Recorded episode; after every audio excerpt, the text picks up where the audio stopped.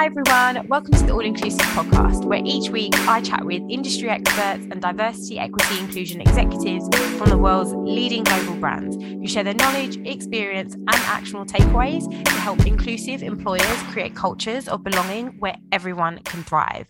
Today, I have the pleasure of being joined by Jason Ottley. He is the Chief Diversity, Equity, and Inclusion Officer at Arlington Public Schools. Hi, Jason. Hey, hi, Natasha. How are you? I'm great. How are you today? I'm well, excited about this podcast. Oh, yes. I'm so glad that you've been able to join us. Um, so, I think why not kick things off by telling our listeners a little bit about yourself and your journey to where you are today? Okay, great. Uh, hello, everybody. I'm Jason Ottley, as Natasha mentioned, a Chief Diversity, Equity, Inclusion Officer in Arlington Public Schools. I've uh, been in the diversity, equity, inclusion space for quite some time now.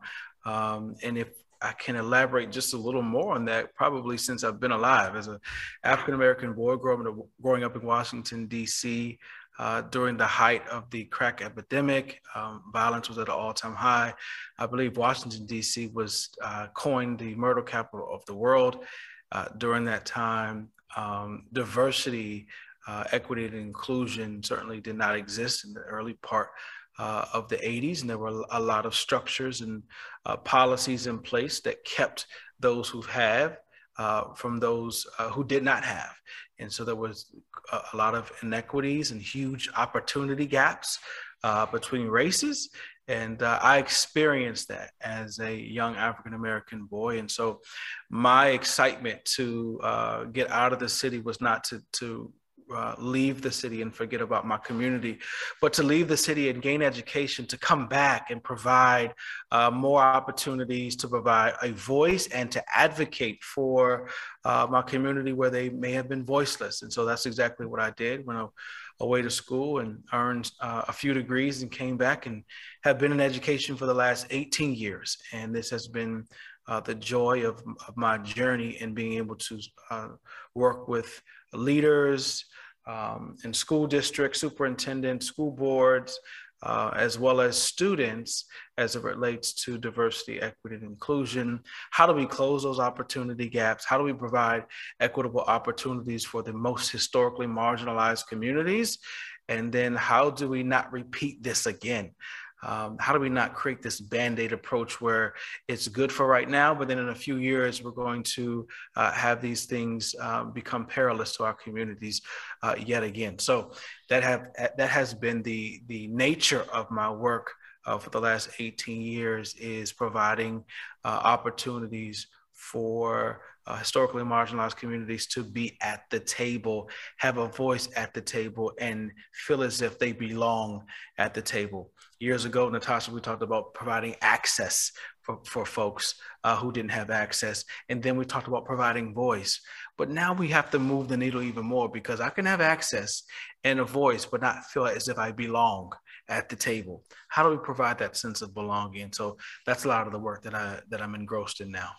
So, what difference do you see DE and I making to the educational sector?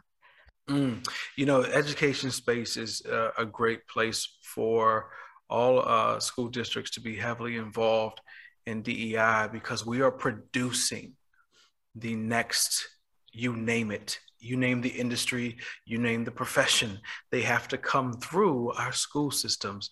And so it is incumbent upon the, um, the world of education to be pioneers and champions uh, for diversity, equity, and inclusion as we prepare students for the world. Now, we can prepare them uh, in ways where they do well at the next level uh, academically, but are we also being um, preparing them socially? Are we preparing them mentally? Um, are we focusing on uh, some of the things that we know that they will face at the next level? And a lot of those things largely are, are, are not predicated upon someone's intelligence or brilliance, but how someone navigates uh, the world and, and, navigating the world, understanding that um, when you walk out of your home, um, how do people see you? who are you when you walk out of your home? There are some uh, characteristics, Natasha, that we cannot hide. And so when we walk out of our home, um, unconscious bias immediately begins to show up. However, a person has become accustomed to a group of people uh, or not, typically is how people are interacted with. And so, in education, is the the one area where we need to really strengthen our cords and our ties on preparing our students for this global economy. Um, years ago, many students were leaving uh, high school, going to college, and then into their professions and working for majority white companies or working for majority white leaders. Those aren't those aren't the times that we're in now. Many students are, are leaving and working in um, predominantly um, companies that where there are people of color at the very top. And so, if you've not been introduced, or you've not worked in groups, or you don't have a, a cultural background uh, to understand the differences and the nuances of all the different cultures and races that uh, make up the wonderful tapestry of our world, then we're really putting our um, our students, particularly, um, at risk of not being able to navigate and navigate well. So, there's a lot to tackle there. so when it first what you've described, they're all great things and they're all things that and and you've kind of touched on the reasons why it's important and what needs to happen. So how do you know what to prioritize? Where do you start? Like where is most of your time actually being spent and resources being spent in actioning everything that you've said? Mm-hmm, mm-hmm. Yeah, there's so much to do that um, when you when you have too much, sometimes we don't do anything. Um, that it stifles our our progress and our growth because we just don't know where to start. Uh, where I begin to start these last couple of years uh, is really around uh, helping leaders understand what their biases are. When we first understand what our biases are, those those conscious and unconscious biases, then Natasha, what we do is we make better decisions because sometimes we make decisions uh, unconsciously, but our unconscious decisions are predicated upon our unconscious biases. And so if you can understand what your unconscious biases are and check the ones that don't do you nor your organization uh, well, then you're going to then make different decisions, even if they're unconscious decisions, right? And so I think that's really where the place the place that we as leaders need to really start is uh, addressing our unconscious biases and how that leads to decision making, how that leads to policies being put in place, how that leads to practices that are outdated, right? How it leads to uh, an environment where everyone doesn't feel welcome. And so when we think about wanting change, wanting to br- bring about change, wanting to be an ally, wanting to be a champion. When we think about those things, uh, we have to first internalize what am I bringing to the table? What are my biases? And how can my biases impede groups of folks who I'm trying to help? How can it impede them from actually getting to the next level? Right. Um, and so that's where that's where we start. A lot of that takes place in professional learning, and um, professional learning needs to be ongoing. Many industries do a check the box kind of system. Hey, we had professional learning around diversity, around equity, around inclusion once a year, and all these people attended, and and people received certificates of completion. But when we go back to measure how impactful um, those professional learning sessions are, we're finding out that they are not as impactful as we think they are because we haven't created a tool to really measure its impact. The only tool we've created is um, who attended and, and what did you think of the speaker? Great speaker, bring them back next year.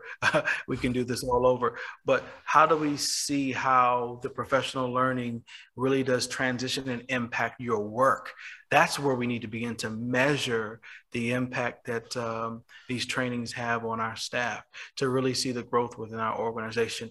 I read a statistic not too long ago. I think it came, the Harvard Business Review uh, was talking uh, about those organizations who are very diverse um, in rep- representation.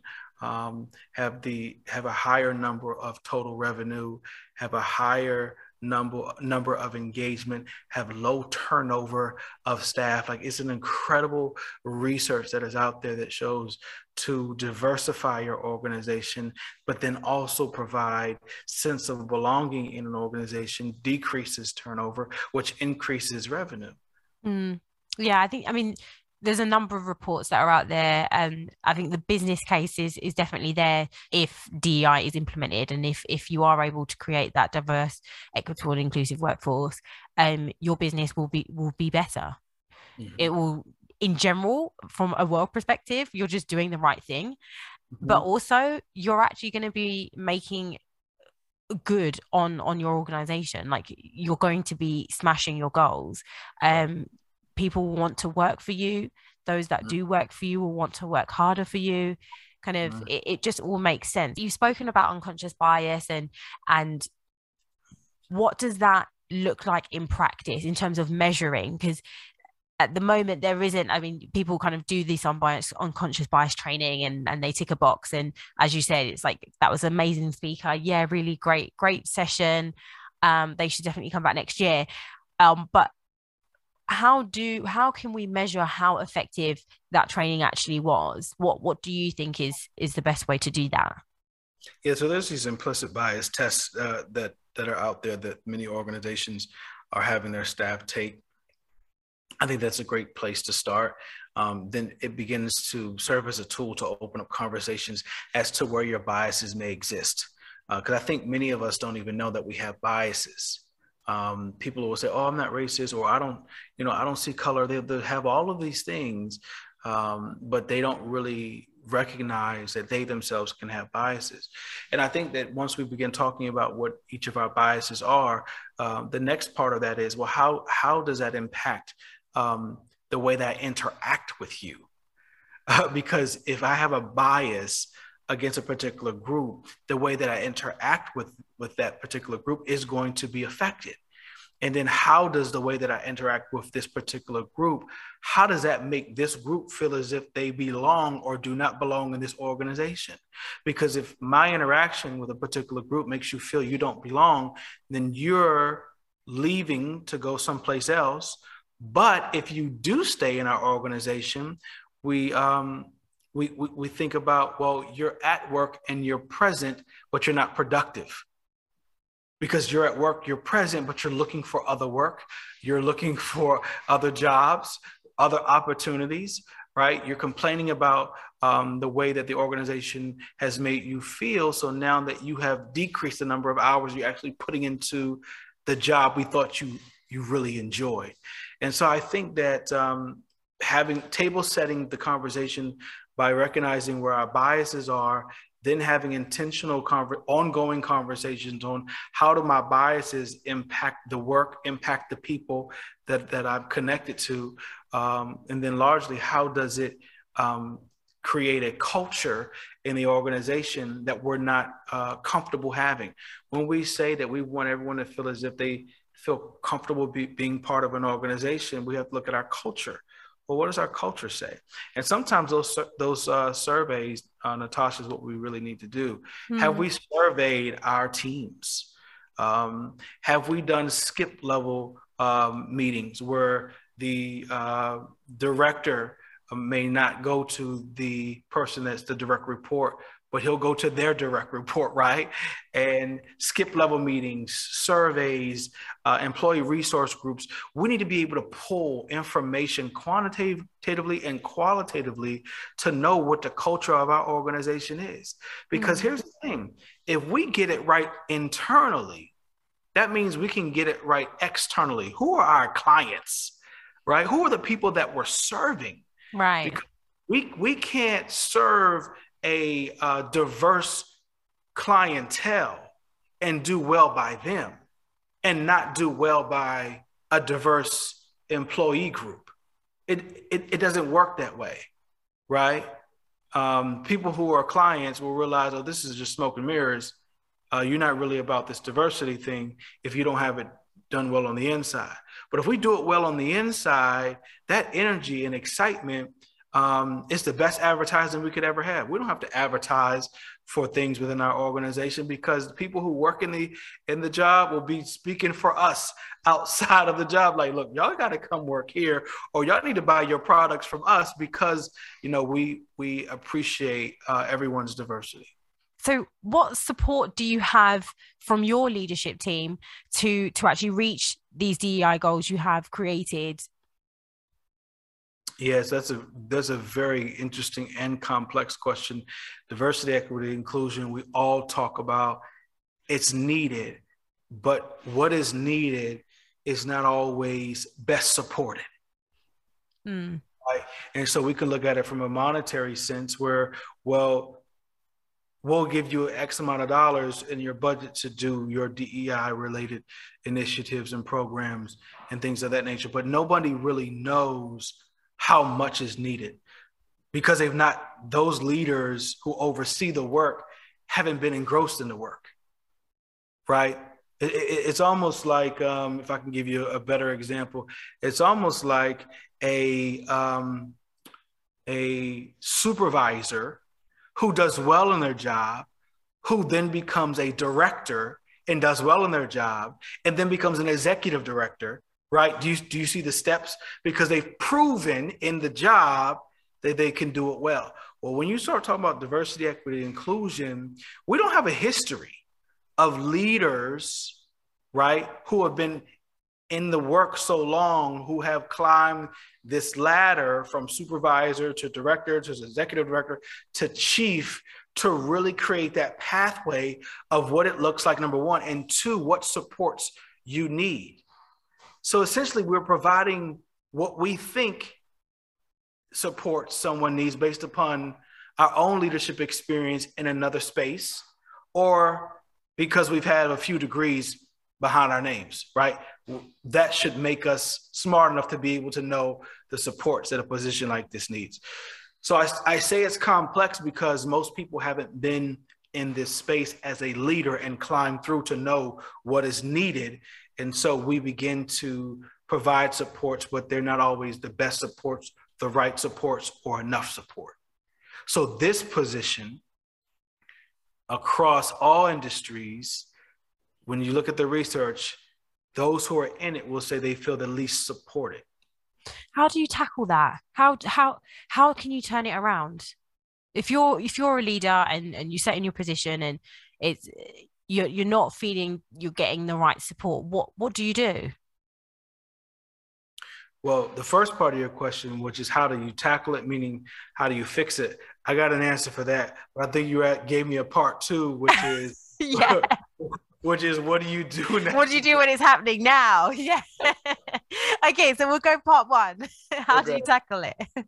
yeah. So this role, um, those who are chief diversity, equity, inclusion officers need to work um, very closely, um, a dotted line to the CEO, the president, whoever makes the top decision.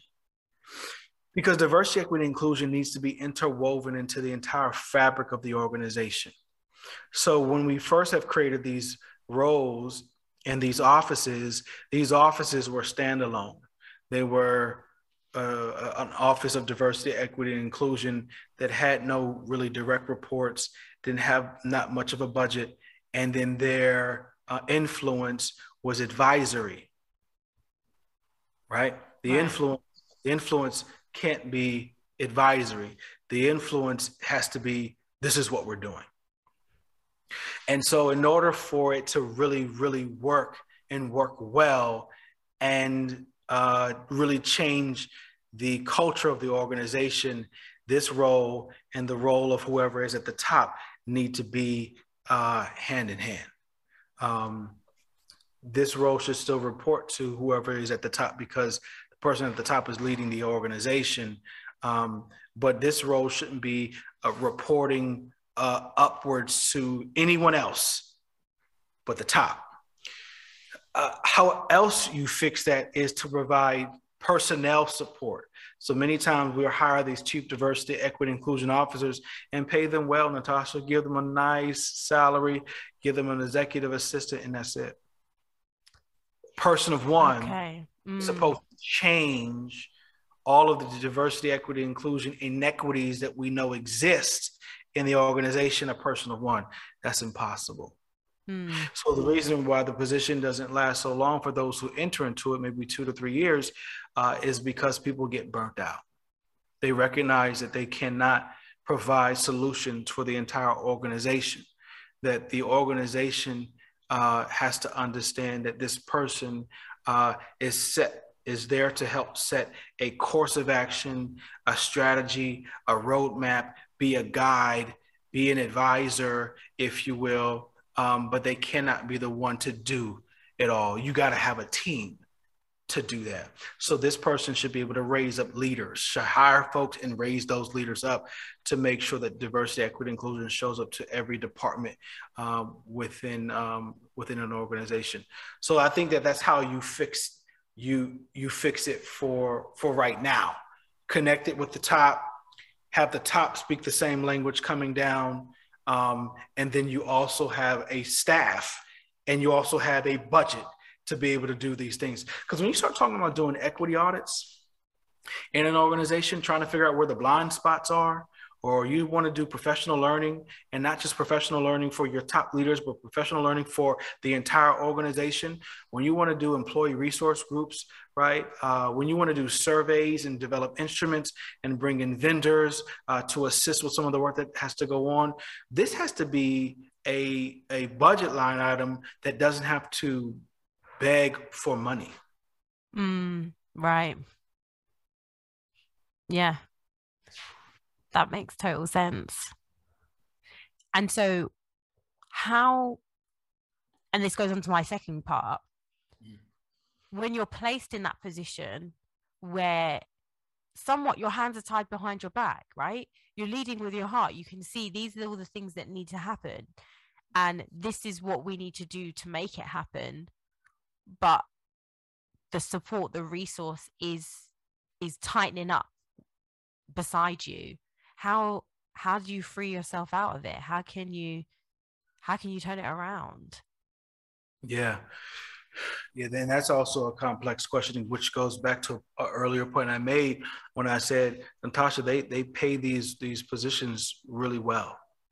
And so when you say how do you change it? when you recognize that you don't have the supports that you need the question you also ask yourself is by making a stand and saying, hey, either I have these things to perform my job at an optimal level or I'm leaving, that you decide not to say that because you start thinking about how well you're being paid. How well you're being paid does not always involve you, but it may it, it, it certainly involves everyone that you're responsible to. So now it's not just about me, it's also about my family who I'm responsible to and if they're expecting a certain lifestyle, right, then I don't need to do anything to interrupt the lifestyle that my family is expecting. So because of that, I'm just going to keep going along and get along. The renegades uh, who are in this work say, it don't matter what you're paying me. The way that I see it is, unless we make these changes, the the work you hired me to do, I'm not going to be able to do. Mm, right. So so either we make these changes or I'm going to just find someplace else for me to be and do this work. Mm-hmm. So certainly in the times that we're in, you know, uh, what we're experiencing in our country, I think a lot of us are trying to just play it cool, play it safe because we don't want to just disrupt too much because of you know the recession we're probably about to hit again soon. It's just a lot going on yeah right? yeah. I think that people are looking it's like a ju- juxtaposition. Like i know what i want to do but then i have this responsibility to uh to a family right, right. and so i i think though now we are seeing um, a group of generation z's uh, who are entering the workforce, and certainly our generation Y, who who grew up in a, in a space where if they didn't like it, they were out, right? And so, be, with this great resignation, the reason you're seeing a lot of people getting out of positions they were once in because they're like, I, I don't have to, I don't have to deal with this. I want to work remote 100%. Cool. Then I'm gonna go work remote 100%. You don't want to, you want to have me hired here as 100% remote? Then I'll find somebody who will oh, I don't like this toxic work environment. Mm, mm, I'm gonna I'm gonna leave and go someplace else. Won't even have to have a discussion about it. I'm just I'm just leaving. Right. Uh, you, I don't have a sense of belonging here. Mm, I can do better off someplace else. So we're seeing a lot of people who are making those really uh, strong decisions, um, but they're more coming from our Gen Zs um, and, our, uh, and our Gen Ys. I think our Gen Xs, our millennials, and then the baby boomers and all those. I think those folks are remaining in those positions um, a little bit longer than maybe they'd want to. But uh, we are certainly seeing a revolution uh, from the, the, last two generations. Mm. Oh, Jason, I feel like I could speak to you for so much longer. Um, this conversation is is so good. Um, just before you leave us, what are what would you say is one of the things that DEI leaders aren't talking enough about and they should be talking more about? Mm, not talking enough about.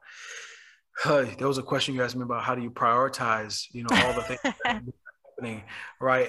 I think that um, maybe that's what it is. Maybe we're not talking enough about how do we prioritize what is immediate versus what is important because all of it is important and we're trying to do all of it at the same time. But i don't think enough of us are looking at what are the two or three things uh, that i want my team to focus on that are immediate needs. And can we address these immediate needs right now and gain some traction so that we don't feel like an octopus and we're working on eight nine ten different projects all at the same time and we're we're good at many of them, but we're not great in any of them. And I think for DEI leaders, well, let's shift. We know that it's all important, but the pressure of its importancy shouldn't be on you. It should be on the whole organization. Everybody in every department should feel the need to pick up their DEI shovel and get to digging. Everybody. Um, what the DEI offices and the specialists and the coordinators and the directors and chiefs, they should really be the roadmap for the organization. So focus on where are we going and how are we measuring where we're going? How do we know we've made progress?